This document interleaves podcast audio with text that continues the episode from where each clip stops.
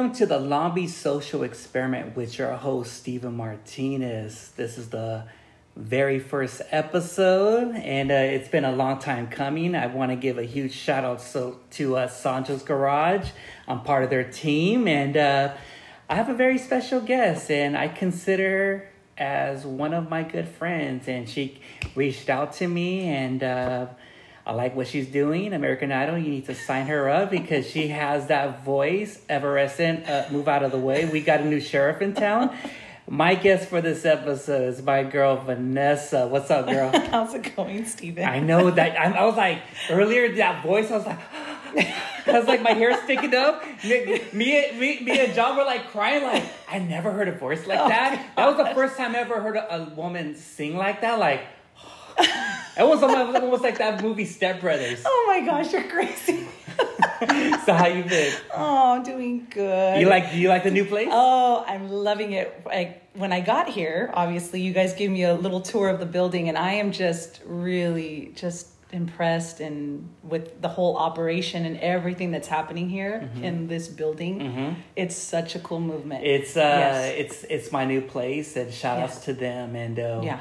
You know, I, I noticed that I see a lot of podcasters now are going to networks or getting their own studios. Mm-hmm. It's the ones who want to take it to the next level. yeah. And uh, I'm just kind of glad I, I met them. I'm part of their team now. There you go. And uh, good things to come. You know, I'm getting my feet wet, so we're trying to get everything ready. Mm-hmm. Yeah. And uh, big things to come for Well, next year. You definitely brothered up with a good crew here, so I, Mm-hmm. I could just feel it. Even coming into the building, it just felt really good, you know? Yeah, and a lot sure. of people don't know about Sancho's Garage that every person that works here, um, they have a story.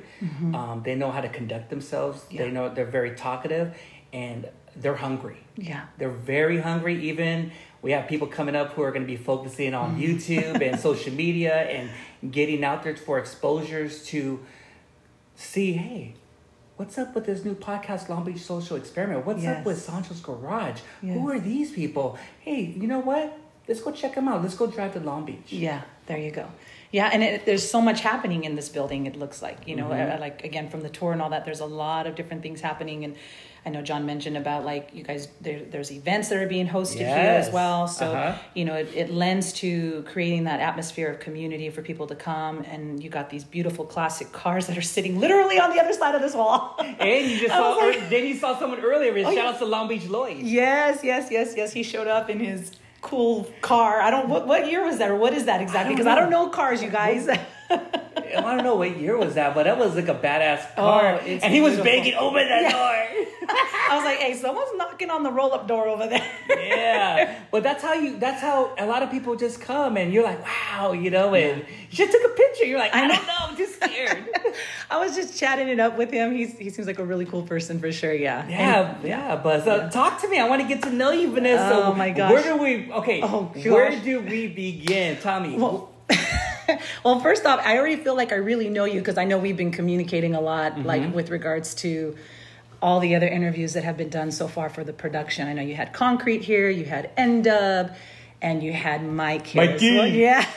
Like you with our boxers. yes, exactly. So I was able to watch virtually. I was very much virtually present with you guys, um, listening in and you know and just supporting it as well. But obviously, all the preparation that went into creating the schedule with you, right, and talking about the idea of the podcast with you and stuff. So we've already been in a lot of communication as well, you know. And I know it's it's just been really good being able to talk with you and share with you and stuff. Um, I'm really big on community, so you know this really just it resonates with me as who I who I am as a person. You know what I mean? So I feel very much uh, very much connected to what's happening here and happening here for you as well. Um, so yeah, so we can start wherever you want to start. You Before just- we yeah. start, I just want to say thank you for giving me the opportunity to promote. Um, we're gonna talk in a bit uh, later, Sam's Cry, but thank you for giving the opportunity to have me interview you and uh, Mike and, and also Concrete. It, it was an honor. I think it, it was a huge. Um, it's something huge. It's like a big uh, homework to me because I never Yeah. did something like this before. Okay. And we talked earlier, like a lot of people wanted to come on. I put a lot of people on hold because I really want to focus on all four of you and, and really promote this movie because a lot of people we're gonna a lot of people are gonna focus on this movie because it mm-hmm. talks about a lot of mental awareness. Yes, mental awareness is definitely one of the the big factors that's the thread, if you want to say, that's throughout the film. And mm-hmm. you know, there's also domestic violence, so bringing awareness to that and you know, um, shedding light on it. I mean, you know, um, it's not like it's a secret. You know what I mean? There there are people that are dealing with these things, but ultimately, as a production, though, too, we want to be able to link arm in arm with organizations that are there to be a support system to people that are going through these things that happen in life. You know, we want to be a, a connector. You know, that's going to be a word you're going to hear me probably say a few times in this mm-hmm. time that we're here together talking. Yeah. But being able to make that connection for people and providing um,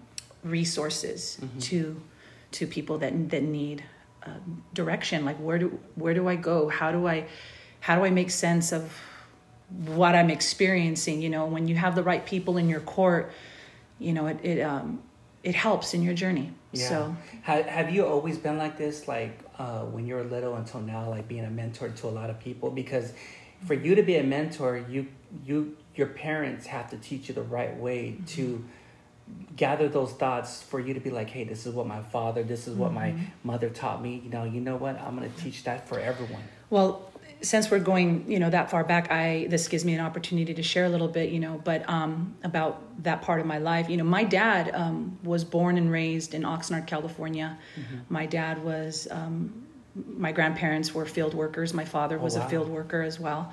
Um, I remember early on, I was very close to my father. We we would have great conversations, and I remember one time talking to my dad and asking my dad, "Hey, Dad, how old were you when you started working?" And uh, my dad had this really commanding kind of voice, you know, kind of like that. People used to be, "Hey, dude, is your dad mad or what's going on?" I'm like, "No, that no why? Why is he yelling at you?" I'm like, "He's not yelling. That's how he talks," mm-hmm. you know.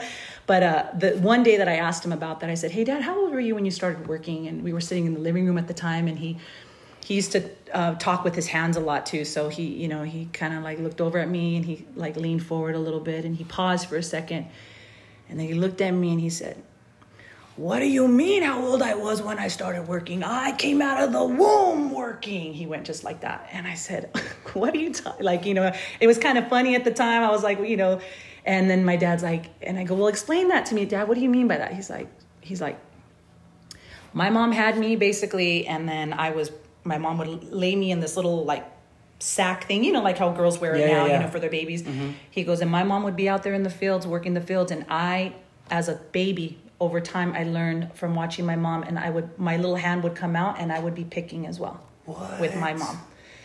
So, you know, those are those are part of my roots, and I'm proud of that. I'm, I'm not ashamed of that. You know, um, I believe that it it is what also has made me who I am to this very day. Mm. Um, my dad was a phenomenal person. He was an incredible provider. He was um, a protector. He was um, he instilled in us the importance of family, and and I'll go further, like to say even with community, because just the way he was, how he his manners and that kind of thing, how he was as a as a person. Um, and so, you know, you're right. I learned these things from my parents, you know, and my mother as well. My mother's a, an incredible a nurturer. She's always been a woman who's very nurturing and very loving and very affectionate. And so, having the combination of a hardworking father um, and my mother as well, and my how they worked together, the dynamics of who they were in their relationship and their marriage, really made an impact on me on who I who I am now and the things that I find value in and the things that are important to me. But who I am, it's who I've been since I was a child. My mom even told me, "You've always been like that, Vanessa. You've always been like that. Like for everybody, for the people." My mom, I would go to Knott's Berry Farm with friends or to Disneyland with friends, and my mom would kick me down with money, whatever, and I'd be there, and I'm like, okay, my mom would kick me down with more than what I needed, obviously, yeah. you know. And this is before the Eggers messed yeah. it all up at Berry Farm, just yeah, let you know. I know, right, right, right. But you know, I, I would be there with friends and I realized like, oh dang, I don't think they have money. You know, they only had money to get into the park, right? And I'm like, we're gonna be here all day. So there, you know, I am like, hey, you want something to eat? And like, you know, buying them food and all that, you know, like because again, I was like, dang, like that sucks. Like they don't, you know, they're just drinking a ice water, you know, Aww. and it's like, and I would be like, dang man so like hey i'll buy you a churro or what do you want you know like you want a slice of pizza or whatever like i've always been that kind of person where like just caring for people. You know, it, it people people mean a lot to me. You know, Sometimes, in a way, we're living in a, in a new day of age where it's like you want to be caring, but at the same time, you have to really protect our heart because there are wolves out there. Mm-hmm. Oh, That absolutely. like to like take advantage, Mm-hmm. but they don't understand. Like you do it from the heart. You're not doing it because you want to. You do it because that's how we are. You Right. know, like. You come from a hum- humble family. I came from a humble family, Mm-hmm. Yeah. and my mom taught me work hard, be respectful. Yes. Yes, ma'am. No, ma'am. Yes. You know, and all that. Yes, no, and be more respectful. You Right. know, when you, when I go to stores, they say, "Excuse me, ma'am, do you have any of this?" You gotta Yeah. be more polite, Right. and that's how you are because now people just don't have no morals, no respect. Even for the younger generation, they do not respect their elders, Yeah. and they walk over them "Whoa, Yeah. your instincts dying," and this like it shouldn't be like that. Respect because those people are make are brought you here to this world to be like, yo, manners. A lot of people these days Mm-hmm. Right. don't even know what manners because they're so focused on social media, and that's where Mm-hmm. Yeah. it's like it shouldn't be like that. right you know, right yeah no i mean you know here's here's the two sides to the coin you know um the the elders let's just say that people that have already been seasoned with life they have something Mm. to say because they've through trial and error Mm-hmm. they've gained wisdoms wisdoms that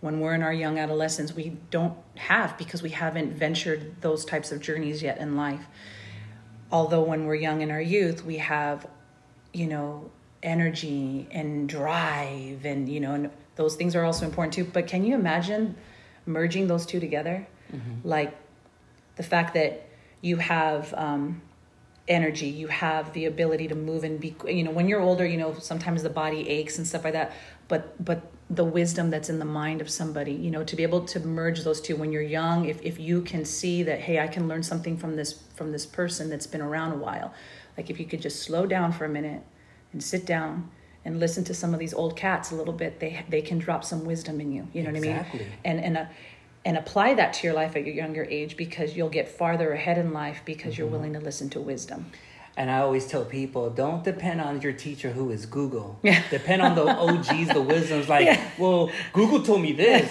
but yeah, but it's Google. It's gonna tell you how to how to deal with people from the dog eat dog world. No, they're not. You gotta deal with that. Like, oh man, I didn't get that job, but Mm. Google told me I would get that job. It's all about Google, Google, Google. It's like, who gives a fuck? just I'm don't, your Google. Don't, don't go to wikipedia you're gonna start self-diagnosing yourself i got a i got a tingle in my arm what does that mean oh, i'm gonna lose my arm you know what i mean it's like You know what's oh, funny man. when people tell me, "Oh, Mega, man, you don't know shit." It's like, man, I, I, hey, I was there with American Online. I was there when the internet started. I had my pager, nine one one. I had all you're, that. you're aging yourself aren't you I'm like, I don't care. I, I admit that. I, I aged myself because those were the good times. Yeah. I mean, going back in '80s, '90s, and we seen it all. Yeah. We, I mean, those are the best times, but. At the same time, we're evolving. Yeah, of you know, course, yeah. You know, and that's the thing with social media. But imagine if we had social media back then. yeah oh Oh, oh, oh. oh my god. oh god. my god no it's okay I, Because we know this, because yeah. I have to bring this up, Vanessa. Uh, he's like, well, show your high school pictures. Like, Yeah, damn, Yeah, yeah. Vanessa, damn. I was like. I was like, Mr. Still your girl here, Mr. Still your man. I was like, I always look like, because people told me, like, oh, you're going to post a picture of yourself? Like, mm-mm.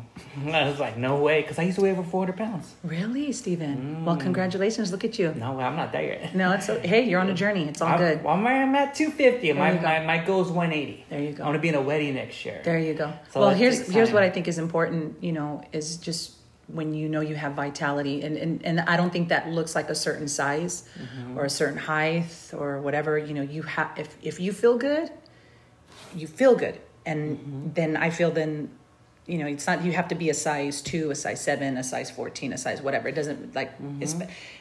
and I think I know this is not just an issue for women. I know it's also for men too. Men feel that way too. You know, there's the, the pressure of like looking and being a certain way. You know what I mean? But I think that you just have to be your own beauty, your own person. You know, so if you feel you need to, you know, clean up a little bit more and you know and drop a little bit more, then by all means you do it. But Yeah. it's I just care how about you this feel. here. I you just know, care about what this. what makes you feel good. You know, Yeah. so congratulations it- though. That's thank awesome. You. It's hard because you know I, I dealt with a lot of uh, depression, mm-hmm. you know, anxieties. You know, um, I was telling you a while back. You know, um, I was a mute for two years. Yes. I had a stuttering problem. Right. And so when when I would stutter, it I was I was so excited to let it out that I would be stuttering, Uh-huh. and I was like to the point, you know what? I'm just gonna be quiet because no one understands me. People make fun of me, so you know what? I'll just be a mute. Mm-hmm. Right. And it was hard. Yeah. And people were like, "How come you're quiet?" It's like I listen to you, but I'm not gonna talk because it, Right.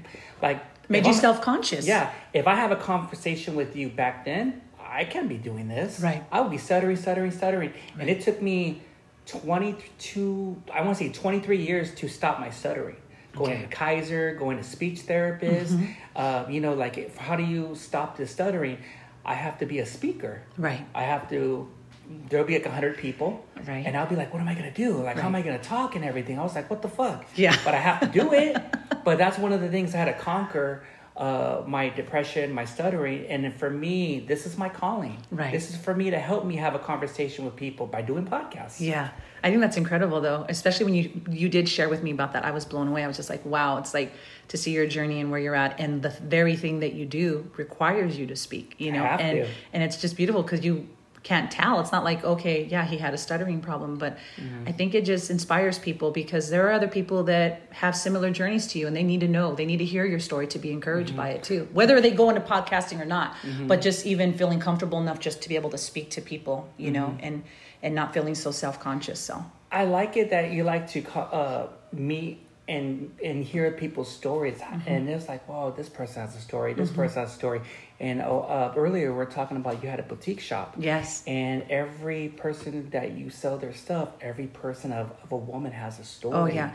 So this was, you know, earlier on, like I was sharing with you ear um, moments ago before we went on the live, but, um, you know, I really got to be a part of what is now a really big wave or a movement now at this point. But I got to be a part of a movement, um, more of in it, and I want to say in an infancy stage kind of thing. But when it comes to uh, the creatives and the artisans and the handcrafted goods, my shop specialized in that. So I housed women who were creating you know from whether it was paper paper goods or handbags or jewelry you name it i carried uh, just a beautiful array of products in my store but every creative had a story and when women would come in because i would get women that would come in because the best advertisement is when people can speak on your behalf. When people can say have you been to that place yet? You got to go.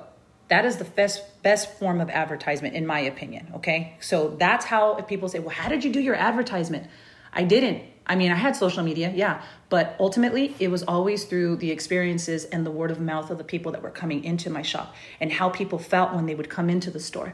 It's like i would tell people you come in as a stranger but you leave a friend you would come in as a stranger but you leave a friend and that already tells you already what it was like to the experience of coming into my shop, right? Women would come in.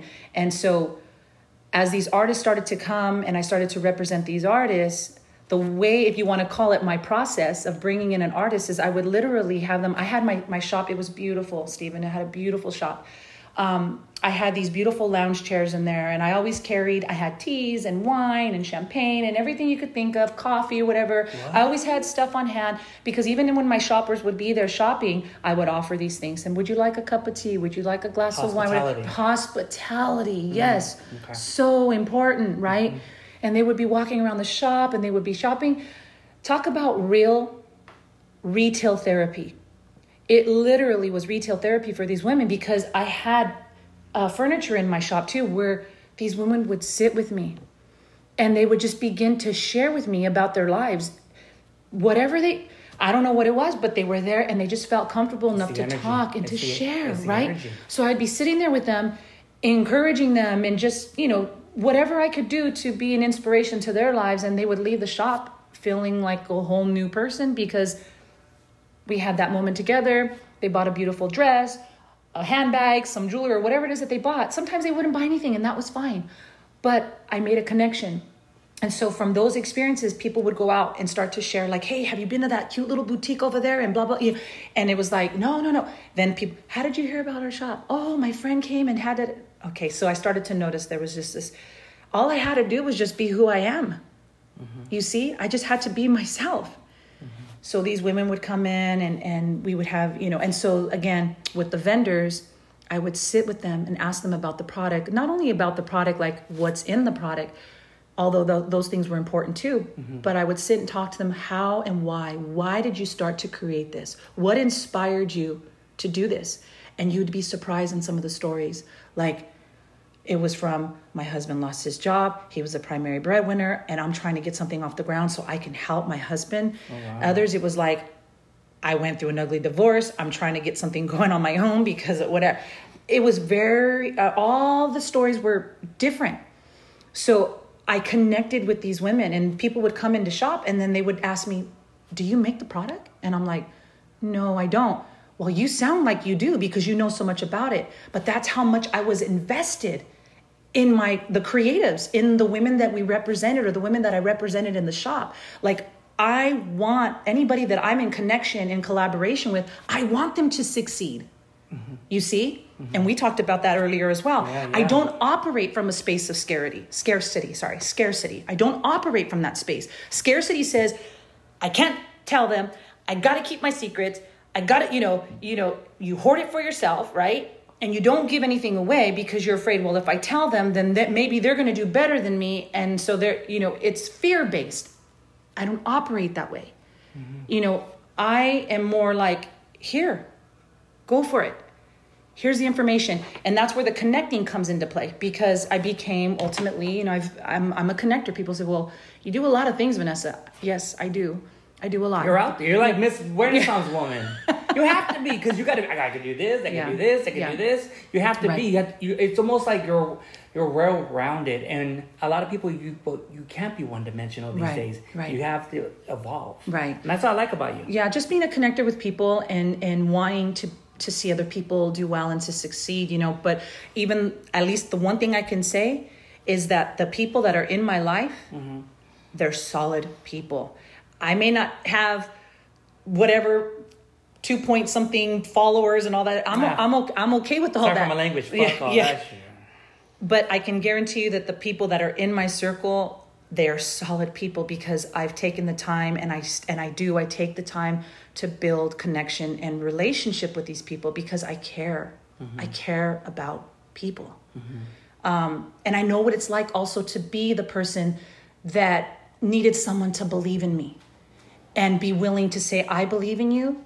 I'm even willing to invest in you, you know, that kind of thing as well. I know what that feels like to be like, man, and for someone to, and to take a chance, so to speak, on me, to give me the opportunity to flourish and to grow. Because where I'm at now, I didn't get here on my own. I've had ple- people that have been in my life at different stages in my life that believed in what I was doing and said, I want to pour into you. I want to invest in you, Vanessa.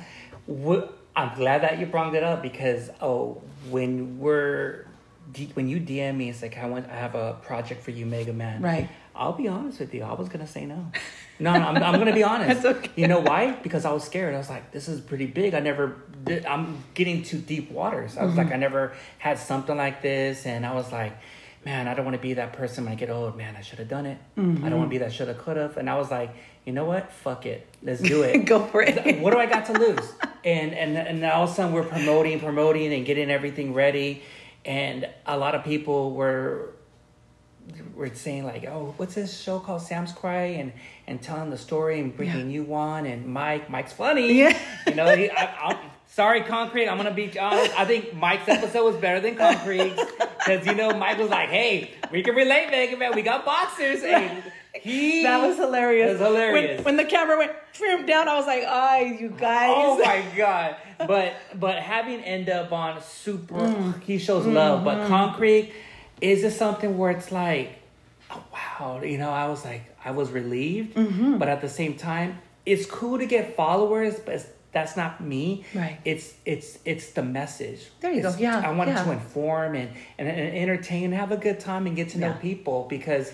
Social media, but it's just something like Yeah. wow! It's just thank you for the opportunity. It's been incredible though, because now I met Concrete, N Dub, and Mike. I met them all on the production. Okay, Yes. so this is this.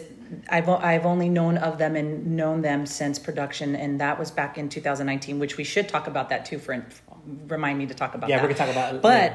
but um, it's been beautiful to see the evolution of their like careers and the things that they're doing. Mm-hmm. It really is because I know they're they love what they do, Mm-hmm. and it's they've been working really hard at it Yes. and my I commend them for it. So I have nothing but the utmost respect for Concrete, for Enda, for Mike, and truth truth be told, everybody that's been a part of this production, my hats off to them.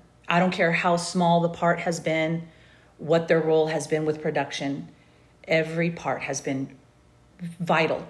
You know, I always equip uh, equate it to like the body, for instance. You know, like our body parts are there for a reason. You know what I mean? And and even something as the pinky toe, you think, oh, there's really no significance oh, that's in a that. major thing. but it's a major player in how the body works, right? And we are like that. We all are a part of the body, and so, you know, I don't see the least as oh, it's it's just that. No, like you're critical to the whole operation of this production. So, um, I think it's important to to view things like that. I think that um, if we're not careful, also we don't want to ever get to a place where we're we're prideful, where we think that we've you know, I I you know I I tread very carefully when it comes to stuff like that. You know what I mean? You you know what? When I did interview Concrete uh, in the end of the episode, you, you'll you'll you'll find it.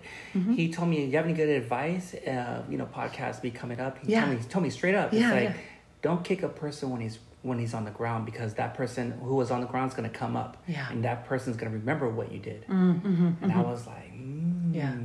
Yeah. it's very good thinking. Well, see, you know, the thing is too is like, you know, sometimes um, there's a lot of incredibly talented talented people out there in various things, not only in entertainment. Let's just okay. There's there's a dynamic, incredible people out there.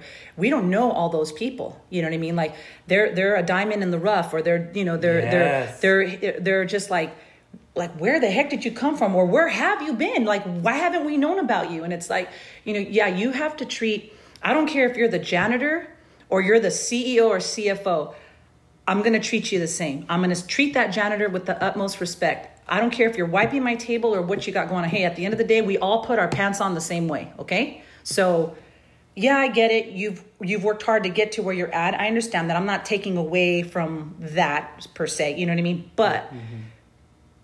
it's important for us to understand that like people like we got to treat people with kindness you know what i mean? Mm-hmm. We got to you know we got to extend that to people. It's important. Mm-hmm. And so yeah i you know you can be the waiter you could be the janitor. What people would consider sometimes to be insignificant or not important but the reality is no it's important. They're important. Mm-hmm. You know be kind to them and and you know don't be disrespectful to them you know like be kind. Yeah, and also yeah, that is true. And also, um, the one thing I, I noticed, like you know, a lot of people should be doing looking at um, social media and your stories. And there's one thing I like when I when I see the stuff and the stories that you do is that you're you're a good mom to your daughter, and, thank you. and and then also it's like you you want to talk about some we're going to murky waters now Yeah, yeah. because it's like you had some hard times you know and we and we have we all have hard times of course. in marriage or relationship Right, but right, right. a lot the stuff that what you've been through is who you are now yes do you want to talk about that Yeah, sure. We could talk about that. Um, in 2019 is when really a lot of things took place in my life. So I was This married before COVID times. This is right before COVID, right before COVID. But um, I had been married for almost 10 and a half years. Um, the marriage that I was in, in of course, um, we ended up having a daughter together. We were an, initially also a blended family when we got married. He had two children from his previous marriage. So I became a bonus mom and that kind of thing. And, you know, um, what I felt or anticipated would be in that relationship because this person that I married, you know, um, really is or was and is a, a very dynamic person like seeing for face value i mean you know um, a team leader you know um, just very gifted and talented um, entrepreneur that kind of thing and stuff but unfortunately the marriage dissolved. And um, in 2019 along with the dissolving of my marriage i had four big life experience that, experiences that happened to me all in that year of 2019 in february i lost my father. He had passed away from he had dementia and alzheimer's so he passed away in february. hear that. my business shut down in march of 2019 my marriage came to a crashing end in august of 2019 and then the same month i also lost my grandmother. So i had four major life experiences that took place in that year of 2019 and um, so on a personal level just really trying to get my bearings there was a lot of healing that had to take place inside of me. A ton of healing because i was dealing with anxiety i was dealing with just the trauma from being in a very dysfunctional relationship and the the mourning even trying to i couldn't even mourn my dad because i was so uh, consumed with trying to navigate through an exhausting two and a half year divorce. You see what i'm saying? Yeah. and then it- i couldn't even fully mourn my business you know my shop you know. It's like i had to just shut down. I literally had to just get into fight or flight mode. Like i just had to just put on my boots and just okay let's do this you know? And at the same time cr- do the best i could to create an environment and a space for my daughter now because obviously you know divorce affects children you Big know? time. so my daughter being so young and how her the relationship between her father and I how it was how it was impressionable on her and how it affected her figuring figuring out what that looked like for her as a little girl you know? Right away and I'm not ashamed to say this I am a firm believer of counseling. If you need it get it.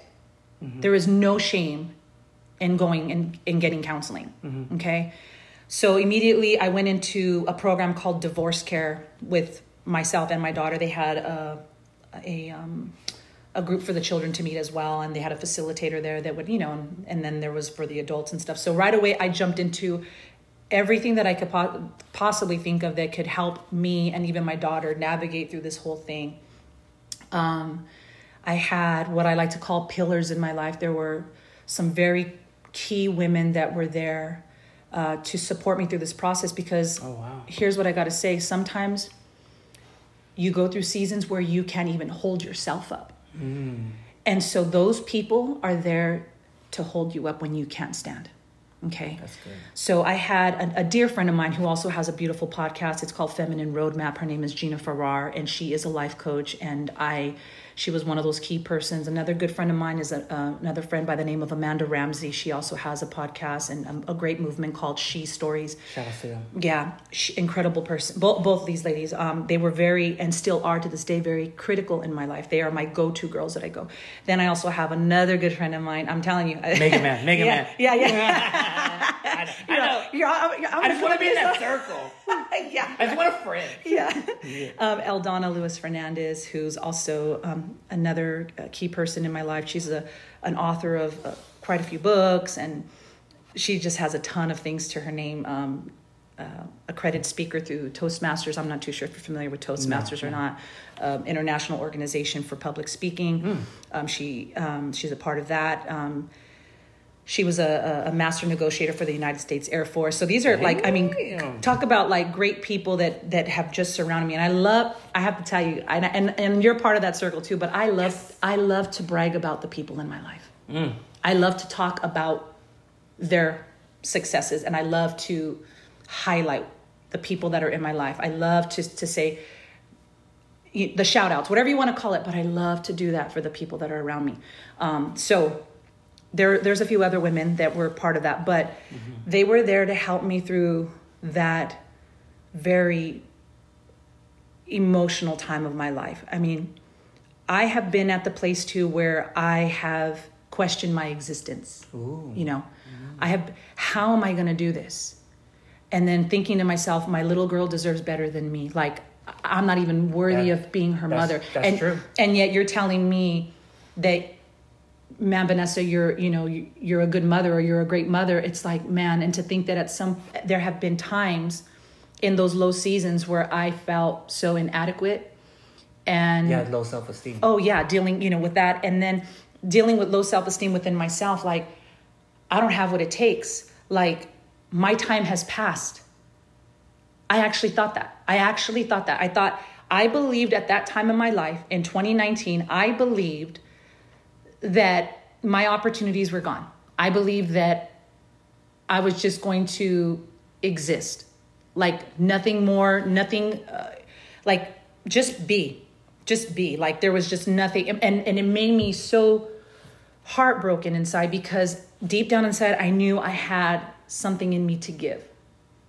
To give to who vanessa? To give to the world to give to community to give to give to the people around me to give to my loved ones. But yet i felt so uh not worthy of it as well, feeling the sense of unworthiness, feeling also the the heaviness and the and the weight. It felt like a garment of like even dealing with shame, feeling shamed. Like Really? yeah, I there was a ton of you know just heavy, heavy emotional stuff that, and again having those key people in my life and my immediate family like my mom and my brother and my sisters and stuff like that of course they were there to be supportive to me in that time in my journey as well Yeah, it, it's and and just for you telling your story, I, I I highly respect you more because it really depends how you pick yourself back up. Because I'll since you told me your story, I'm gonna tell you mine. I was in a relationship when I have a son with, and I wasn't happy. yeah You know, she was killing my podcast, and uh, I know she's gonna hear it, but it doesn't matter.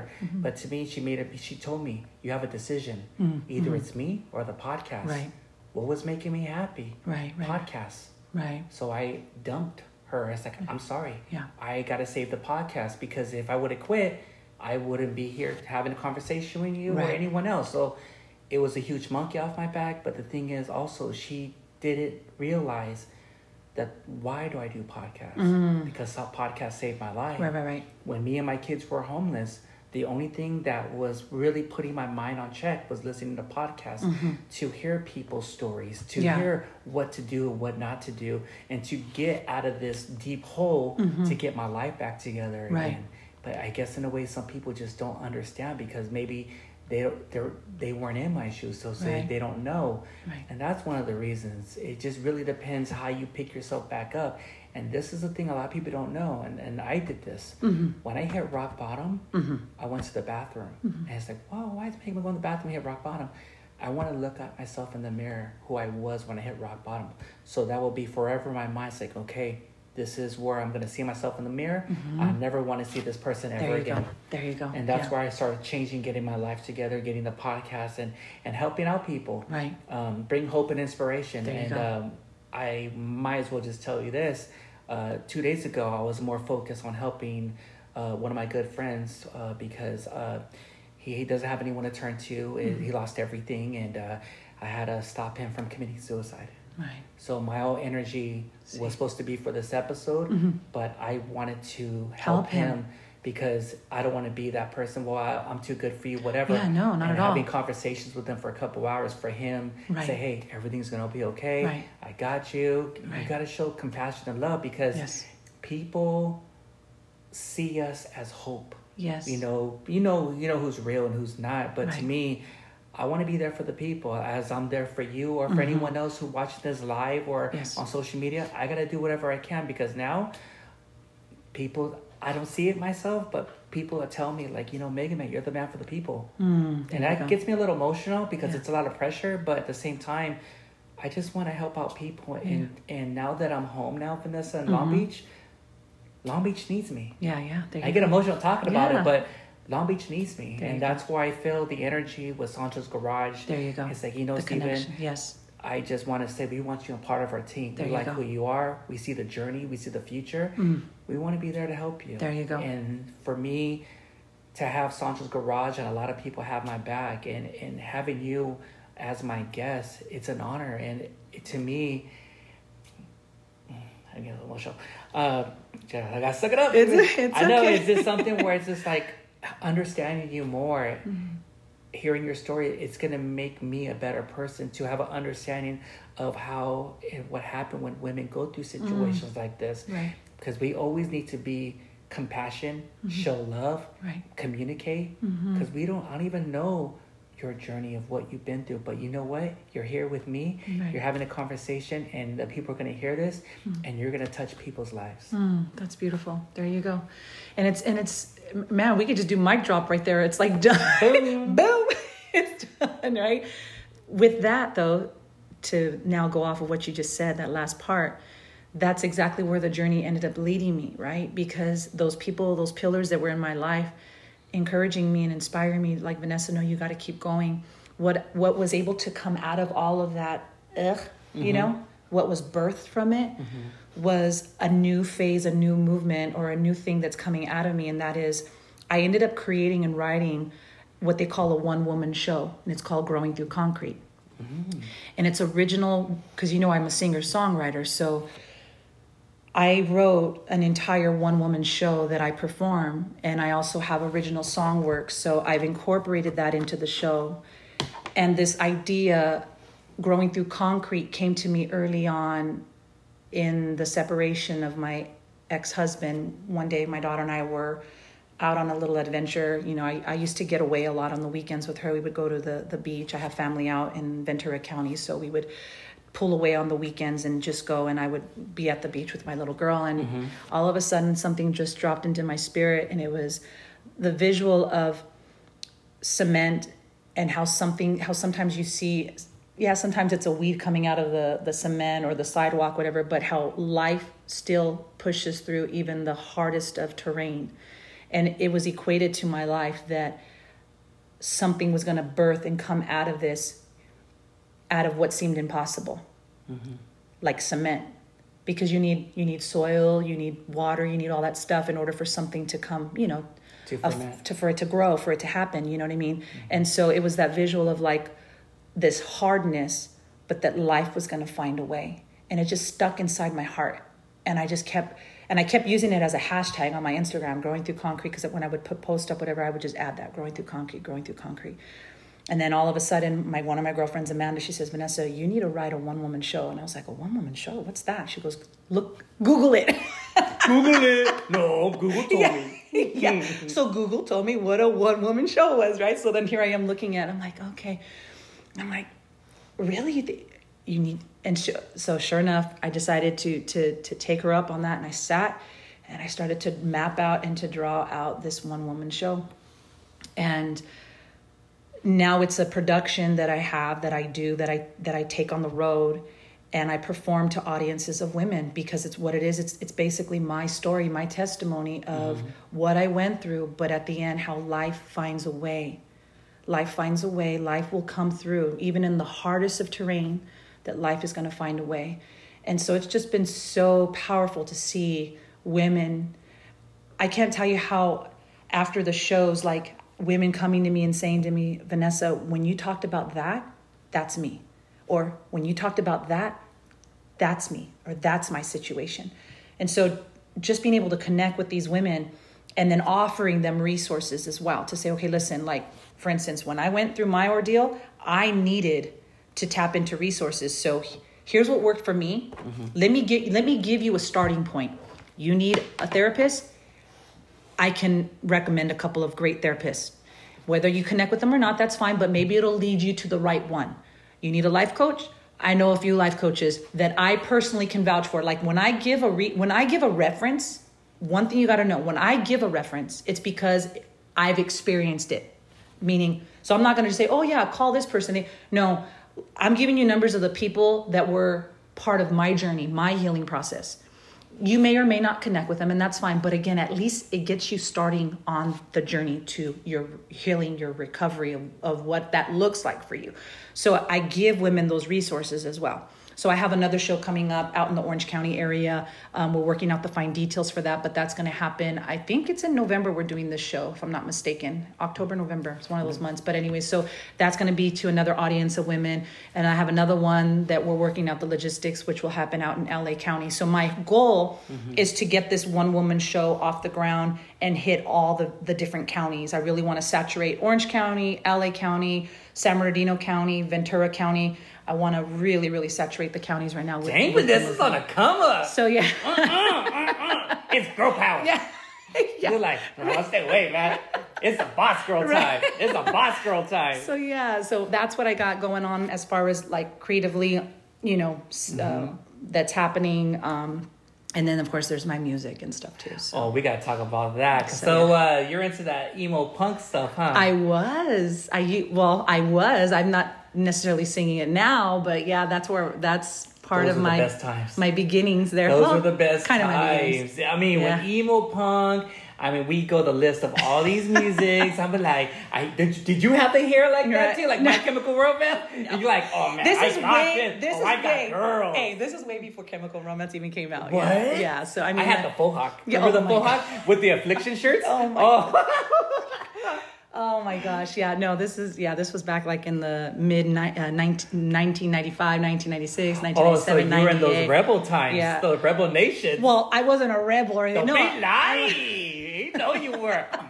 Oh yeah, yeah, like concrete and yeah, no. Oh, that's no. hilarious. Yeah, so but uh, yeah, so I mean, my my roots go deep when it comes to music too. I, I think I told you I've been performing since I was five years old, and so Mm-hmm. you know when my background also um, is in gospel. So I mean, I grew up, you know, Oh, being in church. So singing singing was something that was a part of my upbringing. Mm-hmm. Um, so you know, but I've done a lot of different genres of music. I've done jazz. I've done. Um, of course, gospel. I've done opera. I've done Spanish rock. Believe it or not, I've done. Yeah, I've done. I've done a lot, a lot musically. Have you done like any coffee house, like acoustic? Oh, yeah. I Oh, love yeah, yeah, yeah. going to coffee Oh, house yeah. like That's- acoustic. yeah. I like that stuff. It's more Yeah. chill and all that. Yeah, yeah. I don't know. I just have some weird taste. you yeah know, no like- I, I like i like uh, actually i have to say like especially when i do uh, i mean of course i love when i perf- when i perform with the full band too um, and i and the cool thing is i have such great access to some incredible musicians like we're talking about musicians that are that are performing with like top of the line mainstream artists you know um, and you know i've met a lot of great people and you know through affiliations with my uh, very the various musicians that I played with and stuff like that. So like when they're not touring with the big names, you know, and they're here in town, it's like, hey, let's do a jam session or let's get together and and, and you know just you know have like a yeah a jam session, you know. Okay, I have So- to put you on the spot because you know there's a lot of people out there who have auto tune, and people are gonna be like, "Prove it! We want to hear you sing." You want to hear right now or right now. Okay, you want to say prove it? okay, let's see, let's see, let's see what you got. Let me see what you got. In the middle of the turbulence surrounding you, these trying times that are so hard to endure.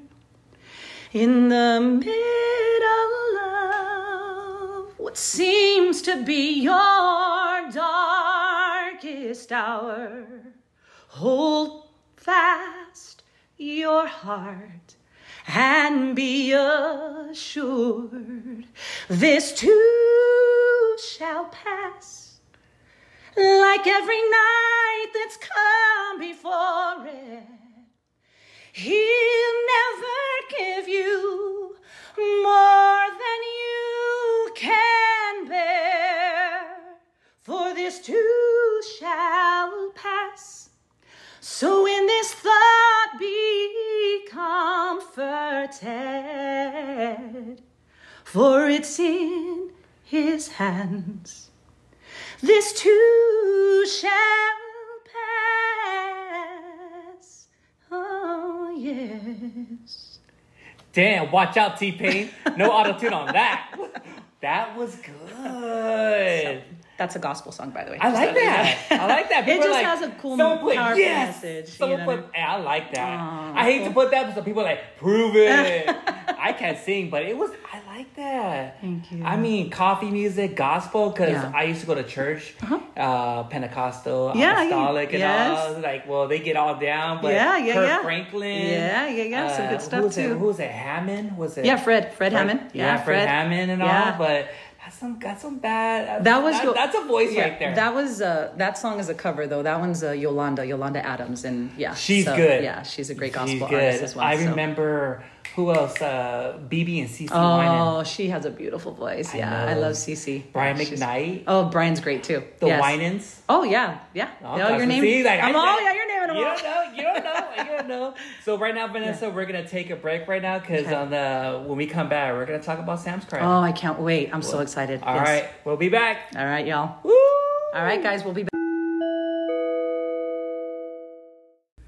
What's up, everyone? Mega Man. I hope you're liking this episode. I want to give a shout outs to Vanessa, N Dub, Concrete, Mike the comedian, Angel Rae, Judy, the Sancho's Garage team, Brian, Hymeth, John, Roger, Mouse, and the crew. Um, and also the movie Sam's Cry will be out next year, so stay tuned. Everyone, I want to say thank you to the people that's been showing love on the new podcast, the Long Social Experiment. Also, thank you. I just reached close to a thousand listens on the first episode of the Long Social Experiment. Uh, the episode, The Rebirth. I really, really appreciate it. Uh, just want to let everyone know TikTok, Twitch, Facebook, Twitter will be coming soon. Um, if you would like to be a sponsor for the Long Beach Social Experiment, please DM me or DM Sancho's Garage. If you're looking for a tattoo, pins and needles inside Sancho's Garage. If you need a haircut, the butchery in Sancho's Garage. And if you're looking to buy a classic a classic car, again, Sancho's Garage. Everything's at Sancho's Garage, everyone. We got again the barbershop. We you can get merch. Um, you can you can uh, get a tattoo. Uh, you can check out the the cars. We can show you around. We got the podcast set up uh, in the back. Good things to come on the Long Beach Social Experiment. I got some very very special guests uh, for September, October, November, and December. Good things to come. And lastly, please rate and review on Apple Podcasts. Leave me some stars, leave a comment, but also leave some stars on Spotify as well, everyone. All right. Have a blessed week. Mega Man's out. Now let's get back to the episode.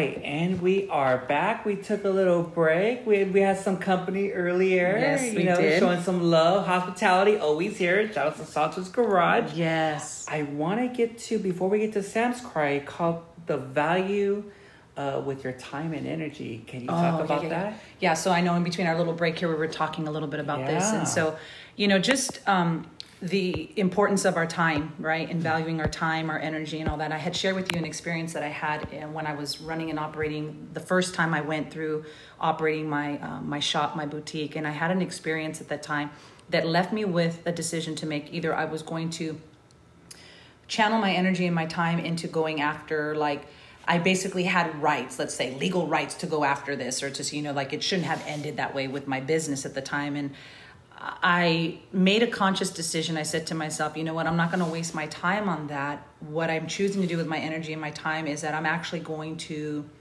recreate this concept and this idea with my business, with my boutique.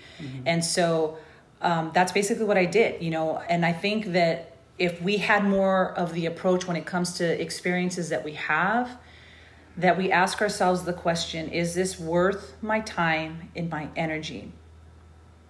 Is this worth my time and my energy? Because a lot of times, some things are just a huge distraction to our time and our energy. And so I look at things from that perspective of like, is this going to allow me to create, to be innovative, to, um, you know, be an inspiration, to uh, to to produce more life giving things. You see what I'm saying? Like, Yes. like I'm all about that. So if if I know it's not, if I feel like it's just um, it's dead, it's destructive, it's just it's toxic or whatever, you know. But if it's not of of good, then it's easy for me to say no to those things now. Whereas before, like you know, sometimes I would realize, dang, well, that was a waste of my time. You just you know? mess up your mind. Yeah, yeah. So I think if we can approach things from that perspective or that lens to ask ourselves the question, like, is this worth my time and my energy? Simply, is it worth my time and my energy? And if if you can be truthful with yourself and say, well, no, it's not. Well, then you have your answer. You know. Then okay, I'm not gonna. You know. Yeah. Um, for me, doing podcasts for five years, I learned that the hard way for Mm-hmm. three and a half years. And before the COVID, it was, I used to just kill my day. Mm-hmm. And I think, in a way, when the COVID and the lockdowns, everything reset, that this was the only time we can reset our, what we're doing wrong and to move forward. Mm-hmm. Uh-huh. I don't dwell on that negativity and There that stuff. If you have fallouts with people Mm-hmm. and it's the first impression, but when you get to know them and see who they really are, Right. we're not gonna click.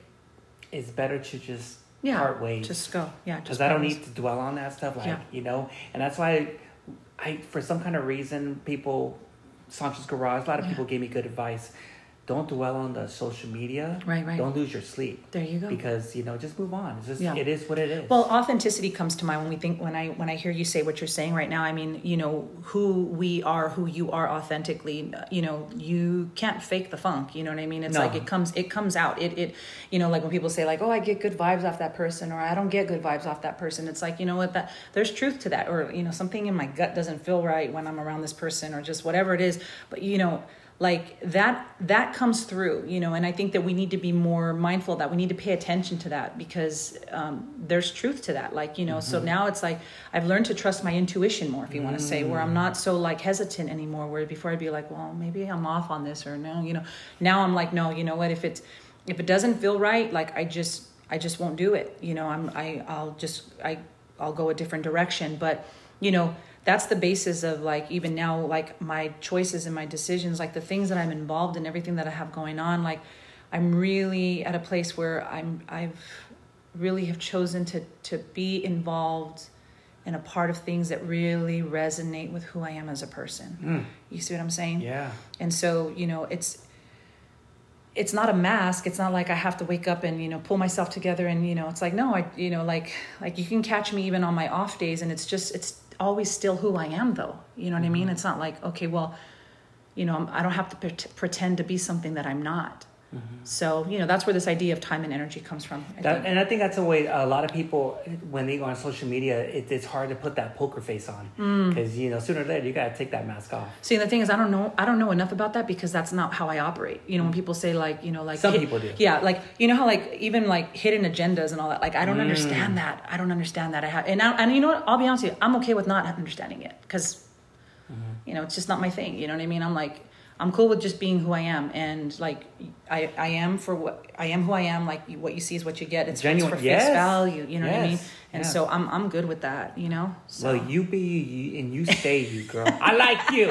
Don't don't don't be those fake folks. Yeah. yeah. So switching gears, I- Yeah. I mean, I hope take notes because she's giving you free game. Yeah, yeah. so we want to talk about Sam's Cry because it's something. This is your baby.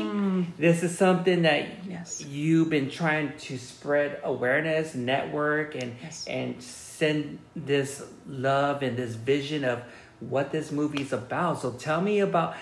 But to start from the beginning, Mm-hmm. how how did you get approached from this movie, Sam's Cry?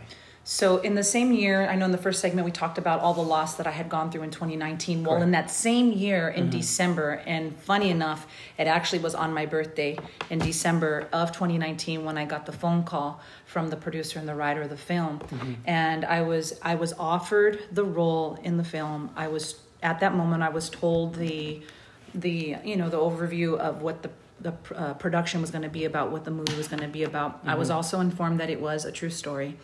Um, I got off that phone call, and I'm just like I feel like I'm reliving it again right now. You know, I got off the phone call. Um, after having all that other experience that happened to me, it, it, it just it was so surreal because I was like, "What the heck?" Um, I didn't know for sure after getting off the phone and being offered the role. I wasn't sure if there was two parts to me. One side was I wasn't sure if I was ready and if I should take on the role because of everything I had experienced in my own personal life. I didn't know if emotionally I could handle it. If I could if I could do this, if I could you know, if I could take this on and, and, and really handle because this movie, the truth of this movie is there's a lot of re- reality, a lot of real dramatics that take place in this film. And so I just felt like, uh, can I do this? On the flip side, there was another side of me that was telling me, you have to say yes to this role because this is how you're going to experience the healing you need in your life. This is going to be a part of your healing journey as well. Mm. So I called my mom. I shared my, with my mom at the time. I told her about the idea, what came to me. She says, Well, are you going to do it? And I said, I don't know. Long story short, I ended up agreeing to it. This all happened in December right before Christmas, I get a call again from the producer, the writer of the film. Hey, listen, I want you to come to location, one of the facilities or places we're going to film at. Um, come and come. I want to, you know, okay, fine. So I show up and I walk in, and there's this living room. There's this Christmas tree there, and underneath the Christmas tree, there's this box, beautiful box with a big red bow on top of it. Right? Come inside. Come inside. Come inside. Sit down. Sit down. Sit down. Okay. grab that box. Okay, so I go to the Christmas tree. It's the only gift under the Christmas tree, right? Really? Yeah, the only gift. But I'm here. I go to go pick up this gift, right? Because it's yours. Get the gift, right? You know. So mm-hmm. I bring the gift. I sit it on my lap. We want open it. Open open the box. And so I start to open up the box, and in the box was the entire script to the film. And I'll never forget the words that were spoken to me when I was given the script from, from the producer. She said to me, I'm gifting you with your future. Is what she told me. I was like, okay. Did you get emotional? Yeah, yeah, of course, absolutely. I got emotional. I was just like, man, this is this is wow. Because you um, needed this. Yeah, you know, I, I, I- I needed it. And I, you know, like I told you in the other segment, you know, I, I went through a whole time where I, like, I was really confused about my identity, you know, my worth, my value and everything. And then here's this opportunity, you know, it's like, and you got to understand, I've been, I've been created to be a creative. Does that make sense? Mm-hmm. It's not only like my skill set, let's say, it's, it's a gift that I know has been embedded in me since before I was born. Like I know that I am a creative, Stephen. And so here's an opportunity to like, oh my gosh, like this abil- this this opportunity to create again, right? It just at that moment it was very refreshing and just in that moment alone it was very rewarding to have that. So I took the script back and I started to go through it and then I made a phone call to the producer and I said, "Hey, listen, is there any way that I can maybe meet this real Judy, this real person that I'm portraying in the film? Would she be open to the idea of of her and I getting together and I would just love to hear from her like whatever she's willing to offer regarding her life, you know, stories and things of that nature, stories about Sam, you know, okay, we'll reach out, I'll reach out to her and see if she's willing to do that.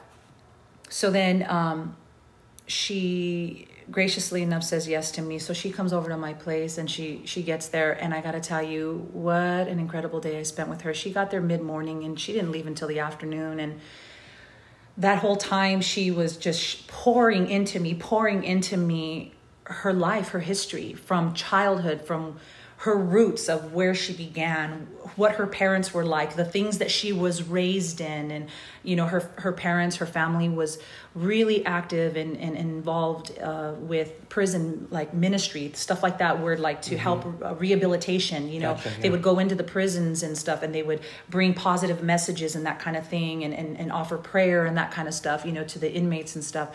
And so she she was raised in. Um, you know in a in a faith-based family and and you know so she grew up she she learned to play the piano and she knew all these you know um like these these songs that they would sing you know because she would go in with her family and she would she would sing you know and and they would they would create like this uh, atmosphere this space for these inmates you know to to um, as you know to help them rehabilitate you know and hopefully come out of wanting to live in that kind of lifestyle and stuff. And so she shared with me that and then she went on to tell me about like how she met junior which is sam's father and and and what she originally perceived and what she had anticipated and hoped in her marriage that you know she saw junior coming into her life as this knight in shining armor you know and her hopes and her dreams of becoming a family and having children and what that would look like you know what she saw in her mind right?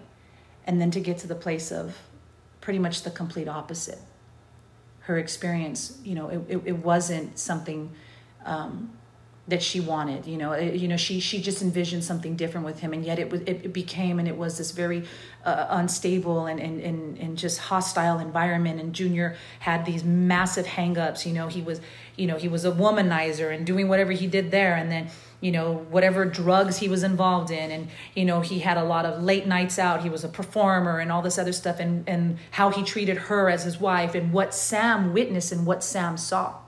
So she's telling me all this. She's pouring all of this into me.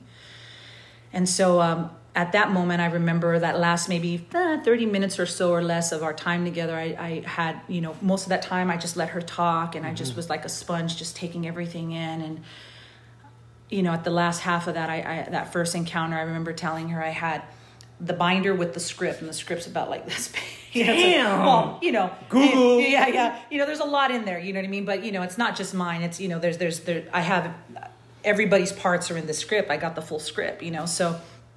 And then on this side, I have another stack of like papers and file folders and stuff like that. And I told her, well, Judy, I said, I go, you know, obviously I've said yes to this film, and I said, but I got to tell you, I am scared out of my mind. I said, but I know that I have to do this. I said, as much as I'm here is a, a new chapter that I'm about to embark on, which is your your story and your son's story. And at the same time as I'm taking this on and I'm saying yes to this, I'm also closing a chapter in my life. I said, This right here, this is my divorce. I said, and I'm about to embark on this thing. I said, and I have no idea what to expect. I said, so as I'm closing up a chapter in my life, I'm also beginning something. So I'm mourning something and I'm having to take this on. It's like, okay, it was just a, a clash of just everything just coming together, right? Mm-hmm. But I had to say it. And so she says, I'm going to come back and visit you again. I want to, I want to bring something for you. And I said, okay. And so she came back to see me again, right? And this time she comes back with a smaller bind, a small binder about about maybe about this thick, right? Mm-hmm.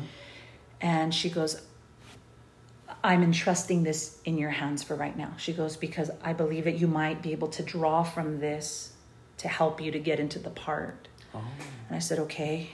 And so I began to open up this binder. And in this binder, binder, there's article clippings, photos, correspondences going back from uh, news stations and journalists and everything that you could think of and imagine in regards to um, the case of her son. Like everything was in this binder. I, I wouldn't call it a scrapbook because it's no. you know it's but you know it's it, it just had so much content. She had accumulated everything. She had documented all of what like this journey, what it looked like for her as a mother. You know. Um, fighting on behalf of her son and the situation that happened, the situation that took place, and the outcome of that situation. And she says, you know, hopefully this will help you and serve you in regards to your role and everything. And so, you know, COVID hit. Okay, so this happened. Now that meeting when I met her was right before COVID hit. So between December and January, January of 2020. Okay, then COVID hit, 2020. Mm-hmm we were supposed to start production the same month that COVID hit in 2020. I think it was like what mm, February. February. February. Yeah. Okay. And it shut us down completely, like most everybody. Right? Everybody was shut down. So now I'm sitting at home with my little girl, and I have a script, and I have this binder with all this information that Judy has entrusted me with. And so I would just sit and review and review. And there are moments where I'm sitting there and I'm just in tears because, like, like I'm taking all of this in now, you know, and, it, and I have to be honest with you, it wasn't hard to do that in a sense because I was also mourning my own personal things. So it was like, if you want to say, I was channeling my own into this role, into the script. I was I was taking that energy and just fusing it right into this into this into my role. Mm-hmm. Um, and so that's kind of that's the beginnings of it. And you know, and I came in completely green to it all. You know, I don't as far as production with film, this is my first run at it. You know, I've never acted before. Um, and thanks to Concrete, I'll take that as a compliment. You know, he was so much fun to to work with and stuff. But I, when I was listening to his interview with you, you know, he had mentioned something about like, oh, I think Vanessa's a professional actress, and I'm like. Dang, Concrete. yeah. I um, think Megan is a professional podcaster. Yeah. That's so, another story. So, you know, so I, uh, you know, this is my first role, my first leading role, my first role, mm-hmm. and you know, my background, of course, is more with entertainment or in, is in the music scene, you yes. know, performing and stuff. So, but as far as like acting and being in film and that kind of thing, you know, this is the first um, leading role, the first. So, doing this movie and meeting um, Judy, Judy, mm-hmm. then and also N Dub and Mike and Concrete, and there's a lot of upcoming uh, actors. Mm-hmm. Um, you're like taking little nit like nitpicks uh-huh. here and there, uh-huh. and uh, you're just having these ideas like, well, you should do it this way, you should do it that. So you're just trying to gather all these information because mm-hmm. you're a newbie of, mm-hmm. of acting. Right, right. How was that? Well, the thing is, is that I don't know. I just uh, how do I say this? Like, like even though I've never done it, like I, I, I also kind of felt like, well, it can't be that hard. Like I don't know. I just felt like just just be the part. I don't know how else to explain it. I didn't overcomplicate it though either. No. If that makes any sense. You know, I just mm-hmm. I just sat with it. I just sat with the part. I sat with the energy. And I think what one of the things that really helped me was to be able to sit down with Judy and really hear her story. Because hearing her, like I said, her upbringing, all of that was very critical to me preparing to really embody or do my best to embody her role. You know what I Mm-hmm. mean?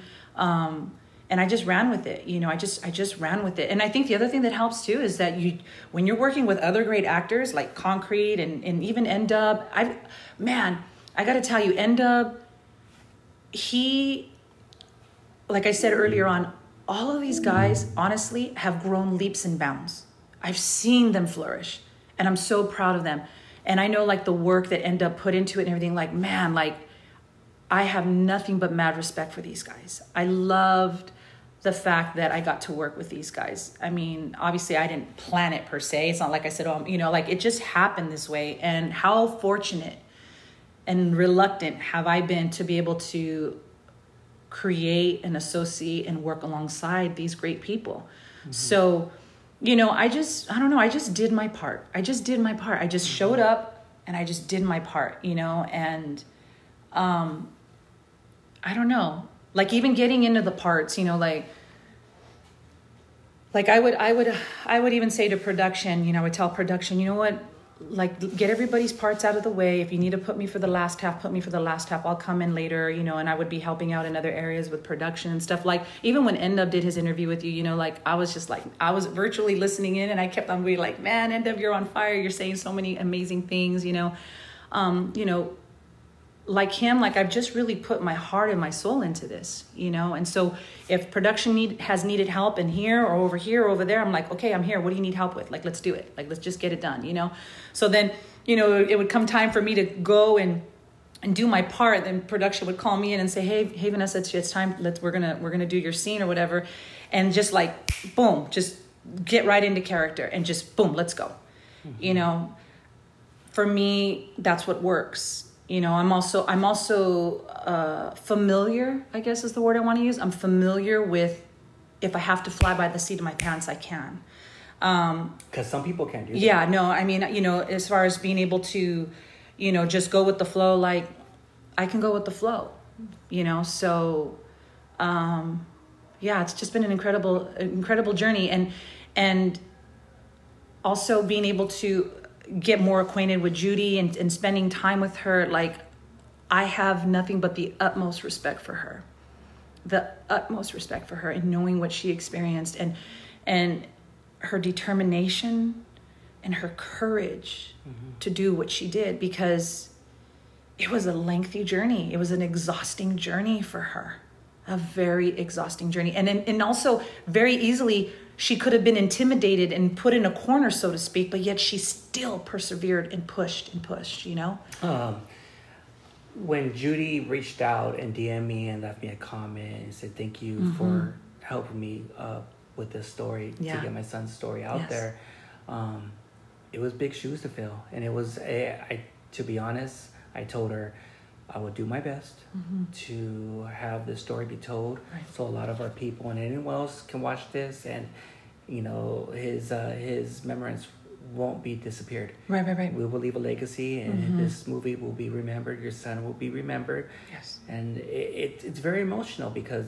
you know getting to deep waters it, this is something new where it's like am i really touching people's lives with my podcast or Mhm. or what i promote and i was like and other people tell me like you're doing god's work and i Yeah. was like sometimes i doubt myself Mhm. but it's like you know what if it changes people's life if, if, if it's to bring hope and, and, and inspiration to our people then so be it Right. Well, because you know the the the, the overall of, of what this film, you know, what's in in this film and the the essence of it is it it really highlights and shines the issues that fall under this category of mental health. correct Right? And really being able to like we're ever learning, we're ever evolving. We haven't arrived. We don't know it all. And so, you know, to say, hey, listen, we need to figure some more things out. Yes, we have come a long way, have but we got to keep going and we got to keep researching and doing our utmost to try to understand these things and to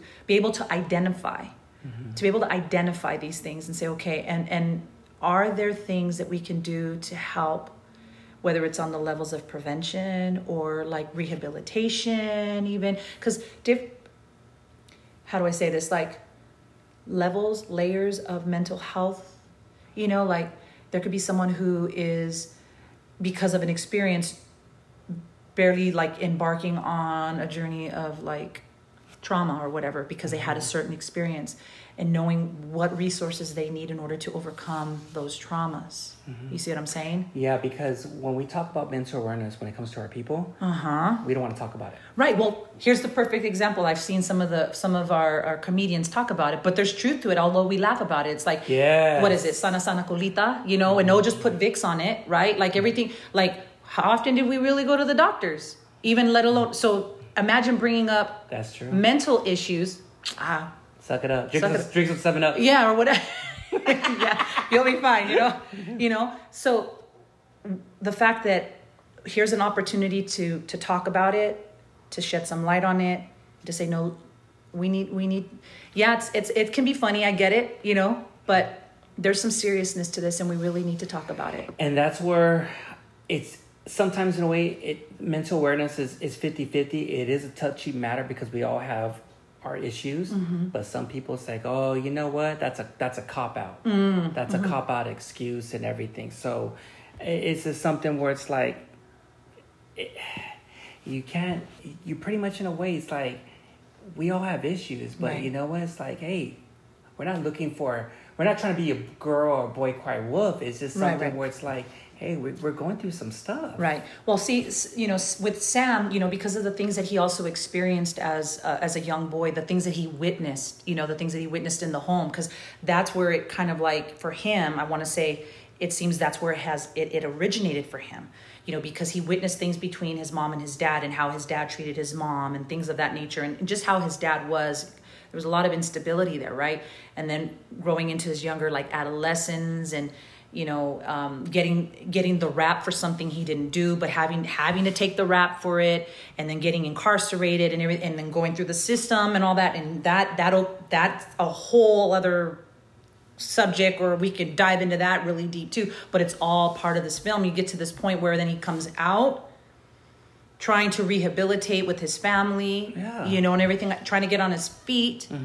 You know not everybody not everybody that's in jail or everybody that goes to jail is really a bad person you see what i'm saying like like there's people do learn their lessons even after they go through this and they really want to make a better life for themselves but like even for sam it the if you want to call it the system or whatever almost made it impossible for him to do that And a, and a lot You know? of people, a lot of people are going through stuff. It's because it's from broken homes. Yes. Mm-hmm. There's maybe there's a single mother or a single father. Maybe the mother's not there working three jobs. We don't know. Right. And the other thing I want to mention too, real quick, before, um, you know, coming off of what I just said to you right now, is that like my hat goes off to those that are also advocating the the programs, whether it's nonprofit or not. But I mean, the nonprofit organizations or the or the uh, the people that are there that are advocating for people that are coming out of jail or out of prison and saying, hey, I I want to do better with my life. Like I want to change. You know, and they're there to help them with the various programs that are available to get them back on their feet. Like.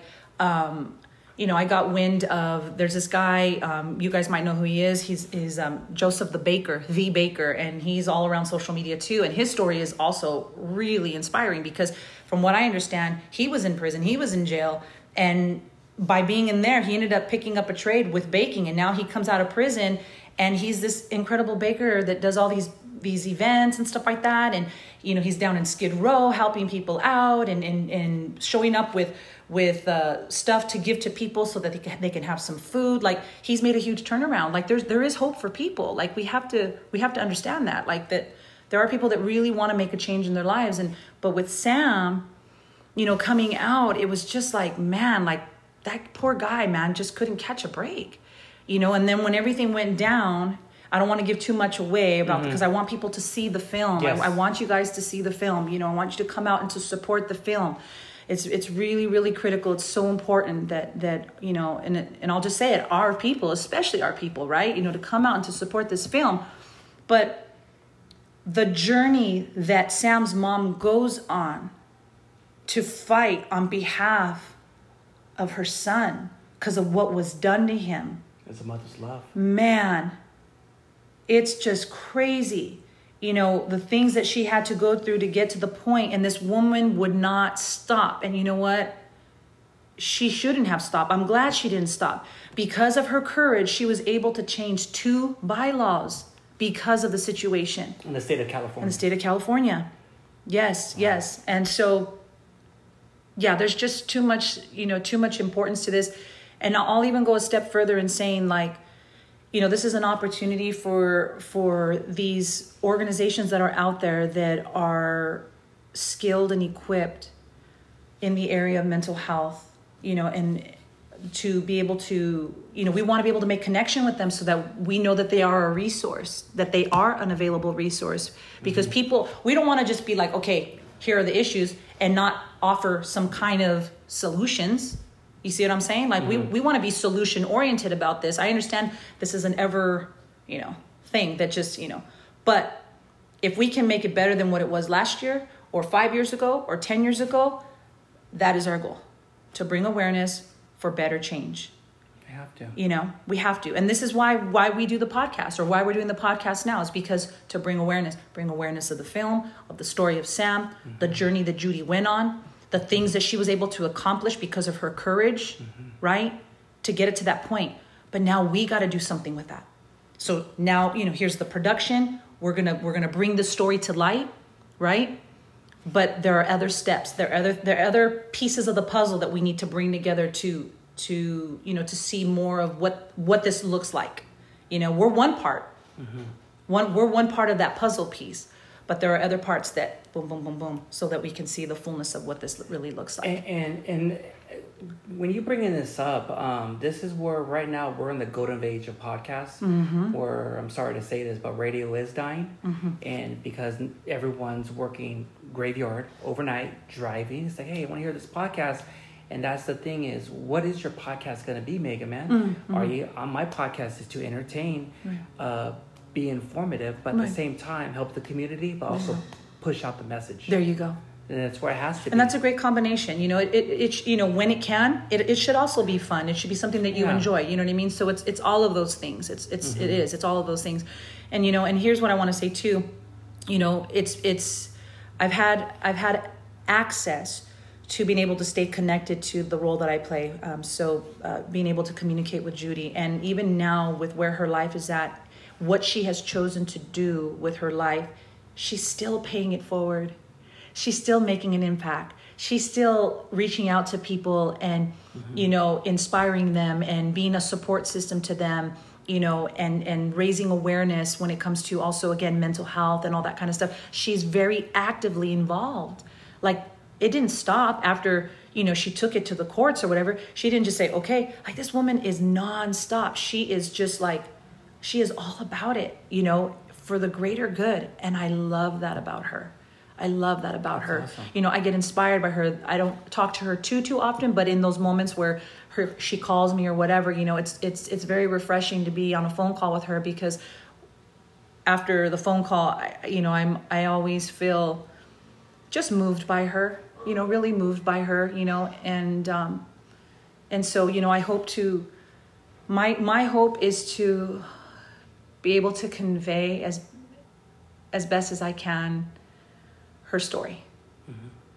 Because being sam's mom being judy you know um i don't take that lightly i didn't i didn't take it lightly from the first day i was given it yes.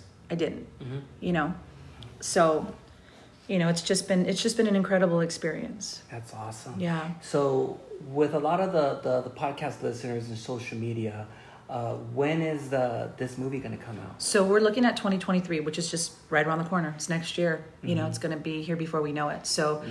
you know, we've been working diligently. You know, as a production as well. You know, just pulling it all together and you know it's it's just been a really cool journey it has been there's been a lot of growth a lot a lot of growth you know and i'm just so proud i'm i'm proud of the production i'm proud of everybody involved in the production from camera to audio to even Angel Rae my hats off to that girl man i tell people whenever i get the chance to talk about it too with regards to her i always tell people she's a genius. She has a it's it she's there. Like she is ultra creative. Ultra creative. And so like the collaboration between her and I too is like I, I say it's also kind of my job to extract that creativity out of her and make sense of it in time. Because she's very much like bam!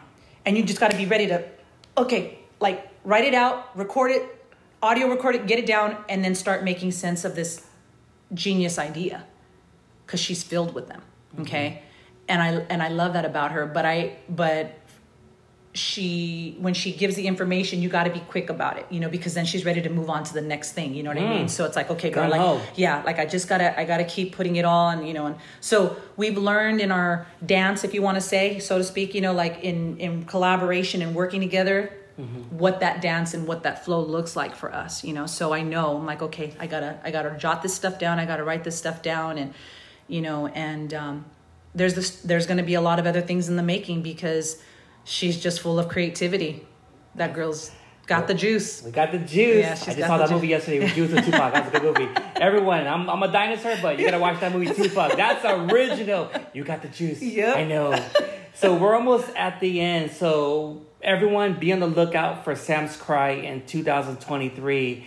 But I want, I want, I have two more questions for Yeah. Vanessa. What's in store for you for 2023? whatever it is i know it's good i know it's really good that's all i do know i know that for a fact um, but you know if you're wondering what that kind of may look like I, I just know it, it's all things creative. You know i got a lot of things that i've i've started on or that i'm in the midst of which includes sam's cry. Mm-hmm. But i just know that that's going to carry on into 2023 mm-hmm. i know more doors are going to open. Um, it's my time. It's mm-hmm. also my time you know it's my time to and and and i don't take that lightly either. I don't you know the way i see it is like to whom much is given much is required. So for me it's one of those things where like how can i how am i going to be able to be a greater resource? You know when more is given to me it the way i see it it's just a tool. You see what i'm saying? It's just a tool.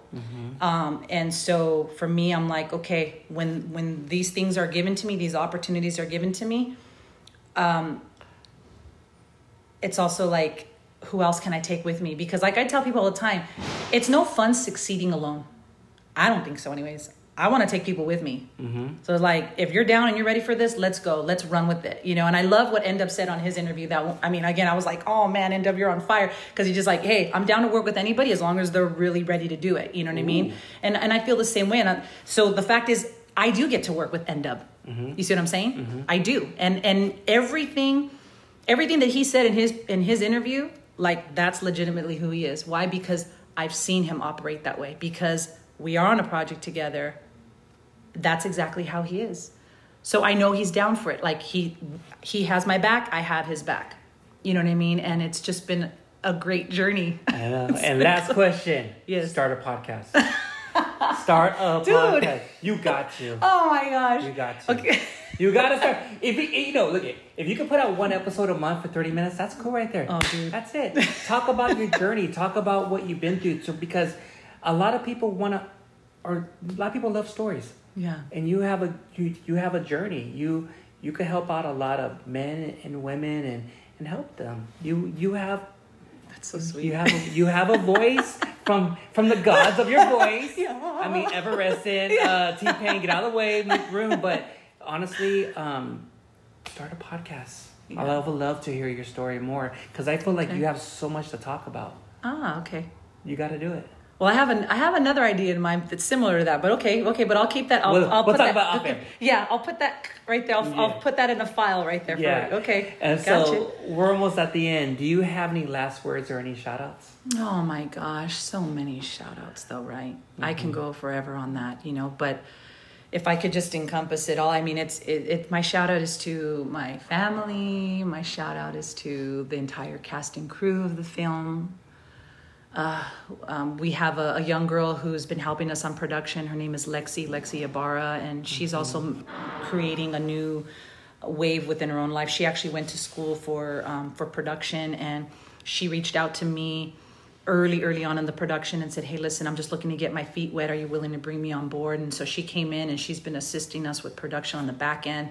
So I want to give a shout out to Lexi, all to the the cast uh, of Sam's Cry. You know, And also, I hope that that there was someone that passed away, uh, an extra. Yes, yes, yes. Unfortunately, yeah, we had one of our um, I think I, I'm almost positive. I'm not mistaken. I think it was a group of young men that um, N Dub was connected or affiliated with. That some, uh, you know, he knew one of the guys that was in connection with all the boys that came through or whatever. Yeah. And and just unfortunately, this this young man, yeah, just I don't know all the ins and outs of it, but yeah, he he ended up passing away.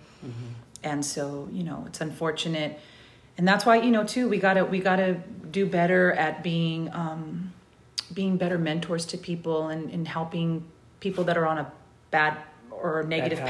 path. or just on a path that's going to lead to like nothing good. Gotta say, hey, come on, come over here, come on, you're better than that. You don't need to be a part of that, or Mm-hmm. you know, hey, listen, you know that, like, yeah, there's just a better way. Because here's the thing, like, you you you create you do destructive, you're going to get destructive. You see what I'm yeah, saying? push out negative, you get negative. yeah yeah so yeah. you know you don't let's not mess with that let's let's get you over here you have way more to live for you know there's more in you you know and so let's pull you away from that let's get you on a better on a better path Yeah, Yeah. man, that's just yeah. And uh, any last words? oh man no i ju- well i do want to say thank you thank you stephen for you know for being who you are and then for making time for us as well and making this connection and it's just it's good Well, I just want to say you have an open invitation on my podcast, Lobby Social Experiment.